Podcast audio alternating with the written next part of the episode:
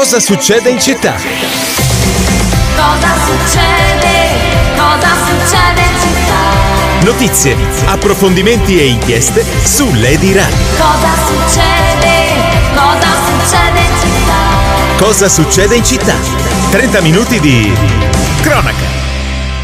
E ci siamo, eh, ci siamo ancora. 10 e 02 minuti in questo giovedì 10 dicembre 2020, giorno che ci ricorderemo ovviamente per la scomparsa di Paolo Rossi. L'abbiamo ricordato durante tutta la mattinata, l'abbiamo ricordato in caffeiera, lo continueremo a ricordare. Il grande campione di Spagna 82. Ovviamente eh, ci sono arrivate anche le ultime ore, ovvero che Paolo Rossi è deceduto a Siena, all'ospedale delle Scotte non distante dalla sua Bucine dove eh, viveva nel suo agriturismo recentemente nonostante le sue origini pratesi comunque sempre toscana. Io però eh, cambio argomento mi ributto su cosa succede in città e do il buongiorno ad Alessia De Vescovi. Buongiorno De Vescovi.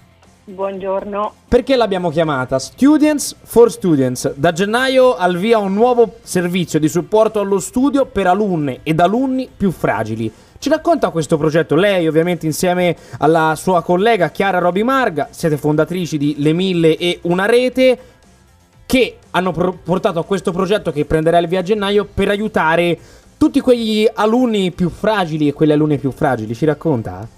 Esatto. Allora, nostra- il nostro progetto nasce a marzo, durante il primo lockdown. Eh, io e Chiara siamo due mamme, avevamo due bambine in quinta elementare, quindi ci siamo scontrate subito con quelle che erano le difficoltà della didattica a distanza. E abbiamo quindi chiesto a amici che avevano figli universitari, mh, insomma da un po' di tutte le città d'Italia, se avevano il desiderio comunque di aiutare, partendo già subito dalle nostre figlie, eh, di aiutare i bambini e i ragazzi un pochino più piccoli. Quindi l'idea è nata così abbiamo avuto tantissime adesioni, infatti siamo rimaste molto stupite e molto contente dall'entusiasmo di questi ragazzi più grandi e quindi piano piano un po' con il passaparola abbiamo iniziato a, a dare questo servizio. Abbiamo poi aperto una pagina Facebook e da lì è partito tutto. Eh, finito il lockdown abbiamo, avevamo avuto circa una cinquantina di tutor che hanno proprio regalato più o meno 500 ore del loro tempo ai ragazzi più piccoli e, ehm, a quel punto abbiamo deciso di strutturarci in una maniera un po' diversa e per questo noi dobbiamo ringraziare l'assessore Funaro, il comune e Unifi che ci hanno dato fiducia e quindi abbiamo deciso di estendere il servizio eh, che prende un po' una forma diversa partendo da gennaio. Cosa succede? Che mh, la cosa più bella e più importante è il riconoscimento per i nostri tutor, per i nostri ragazzi eh, partiamo da Firenze, quindi per quelli iscritti a Unifi che riceveranno dei crediti formativi per le ore di volontariato che faranno per il nostro progetto. I ragazzi potranno scegliere tra due o quattro ore a seconda delle loro disponibilità. E dall'altra parte, per venire proprio incontro alle categorie più fragili, quindi ai bambini e ai ragazzi che hanno veramente più bisogno di supporto, anche alle famiglie che hanno bisogno di supporto, Abbiamo selezionato cinque istituti comprensivi da cui partire come progetto pilota e quindi a questo punto saranno le scuole a segnalarci quali sono le situazioni in cui c'è più bisogno di aiuto. Ecco, quindi queste sono diciamo le due novità fondamentali. Ecco, oggi che il 10 dicembre è anche una giornata particolare, la giornata mondiale dei diritti umani. Eh, proprio per quello, cioè, con questo servizio voi andate più o meno anche ad aiutare chi, lei ovviamente l'ha già citato, anche il discorso della didattica a distanza, che è stato mh, qualcosa di importante per tanti bambini che, che hanno ancora dei problemi eh, nell'applicazione, che comunque sia eh, nello stare anche attenti, casomai davanti allo schermo, l'abbiamo raccontato tante mattine qua sulle di radio. Quindi in una giornata particolare come questa Students for Students va anche in quell'ottica lì, ovvero studenti universitari per far sì che tutti possano studiare.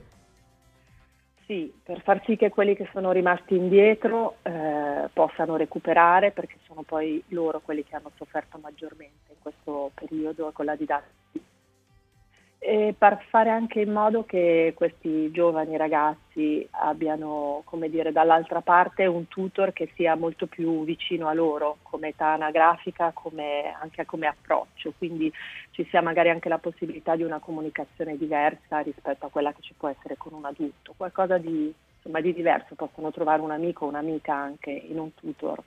Ecco, un'amica o un amico in un tutor. Io le chiedo, De Vescovi, un attimo un po' i riferimenti, cioè dove, co- come io vo- volessi un ca- per caso diventare tutor, come posso fare, dove vi posso trovare, ci racconti un po' eh, Sì, come funziona. allora, Noi abbiamo la pagina Facebook della nostra associazione, Le Mille e Una Rete, e lì noi pubblichiamo giornalmente degli aggiornamenti sia per gli studenti che per le scuole che per i genitori. Abbiamo un indirizzo email al quale tutti i ragazzi e le ragazze che desiderano fare i tutor ci possono scrivere che è info chiocciola lemilleeunarete.com e lì noi rispondiamo poi quotidianamente dando gli aggiornamenti su quello che poi succederà. Poi ci saranno ovviamente delle procedure condivise con eh, l'Università di Firenze e appena saremo aggiornate noi informeremo tutti i nostri ragazzi. Ecco, per, per, diciamo tirare un po' le fila di questo progetto, eh, quando è che parte in maniera specifica e un attimo anche eh, che comunque sia, questa è una grande idea che avete avuto insieme ovviamente alle Mille una rete, lei e la sua collega Chiara Robi Marga, la, la- la cosa che le chiedo è com'è vedere, come sarà vedere tanti giovani universitari che al di là dei crediti metteranno il proprio tempo, i propri minuti, il proprio studio, la propria conoscenza per gli altri. Allora, rispondo alla prima domanda. Quando eh, la nostra idea è di partire subito a gennaio, dopo le vacanze natalizie, alla riapertura delle scuole, quindi noi siamo già in contatto con eh, i primi cinque istituti comprensivi che ci segnaleranno eh, le situazioni dove c'è più bisogno di supporto, quindi noi vorremmo partire subito, già stanno arrivando molte richieste e adesioni da parte dei tutor. E mh, la cosa bella, diciamo, che, che ci ha dato anche l'energia per andare avanti è stato proprio vedere l'entusiasmo che questi ragazzi universitari eh, hanno messo nella prima fase, in cui tra l'altro a loro non veniva riconosciuto nulla, perché questa della- dei crediti formativi è la novità della seconda fase del progetto. Quello che ci ha stimolato ad andare avanti è stato proprio vedere che questi giovani avevano tantissima voglia di aiutare, di mettersi alla prova e di dedicare il loro tempo ai più piccoli, indipendentemente dalla- dall'indirizzo universitario che avevano scelto. Quindi questo per noi è il più grande successo, vedere che comunque i giovani ci sono e sono spinti da, comunque, da emozioni molto belle di aiuto. Sono spinti anche dal, dal voler fare, diciamo, del bene per portare ancora avanti eh, l'educazione. L'ultima domanda e poi ci salutiamo. Sì. Nel- nella prima fase di questo progetto, come avete, co- diciamo, lei un po' ce l'ha raccontata, ci ent- entriamo un pochino più dello specifico, ci racconta un po' come, diciamo, vi è venuta l'idea, eh, quali sono stati i primi, diciamo, a entrare nel vostro progetto, ci racconta qualche cosa, qualche pillola, insomma, storica? Qualche pillola storica. Ma eh, l'idea ci è venuta proprio riscontrando le difficoltà sul campo. Quindi due bambine, quinta elementare, didattica a distanza, problemi di connessione, problemi comunque di bambini nello stare ore e ore davanti allo schermo, eh, problemi eh, che riscontravamo nelle chat di classe, nel- nelle famiglie de- dei nostri amici, quindi chi aveva i genitori che lavoravano e quindi non potevano seguire i figli, eh, genitori stranieri che magari avevano proprio difficoltà con la lingua italiana. E quindi insomma è nata un po' come un'esigenza personale. Ecco. Quindi abbiamo iniziato a, dire, a dare la caccia a tutti i nostri contatti. È stata proprio una vera e propria caccia all'inizio, quindi conoscendo parecchie mamme con figli all'università abbiamo iniziato a fare un vero e proprio pressing nei loro confronti. E da lì è nato il passaparola, è nato proprio il passaparola e da lì siamo andati avanti. Siete andati avanti, siamo arrivati praticamente ora que- in questa nuova, in questa nuova, come si può dire, fase dove vi ritroveremo da gennaio, l'abbiamo già sentito, eh, insieme al Comune di Firenze, insieme ad Unifi, Students for Students.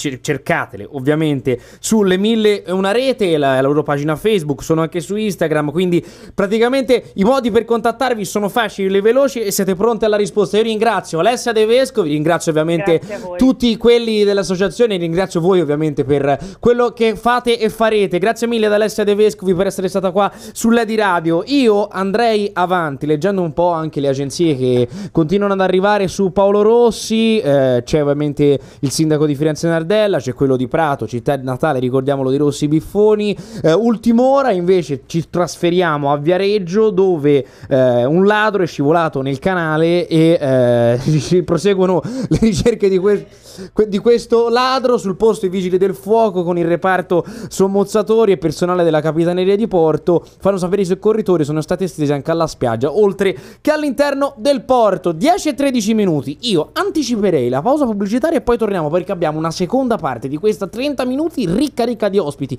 tantissimi eh, restate all'ascolto Cosa succede in città? Scoprilo su Lady Radio.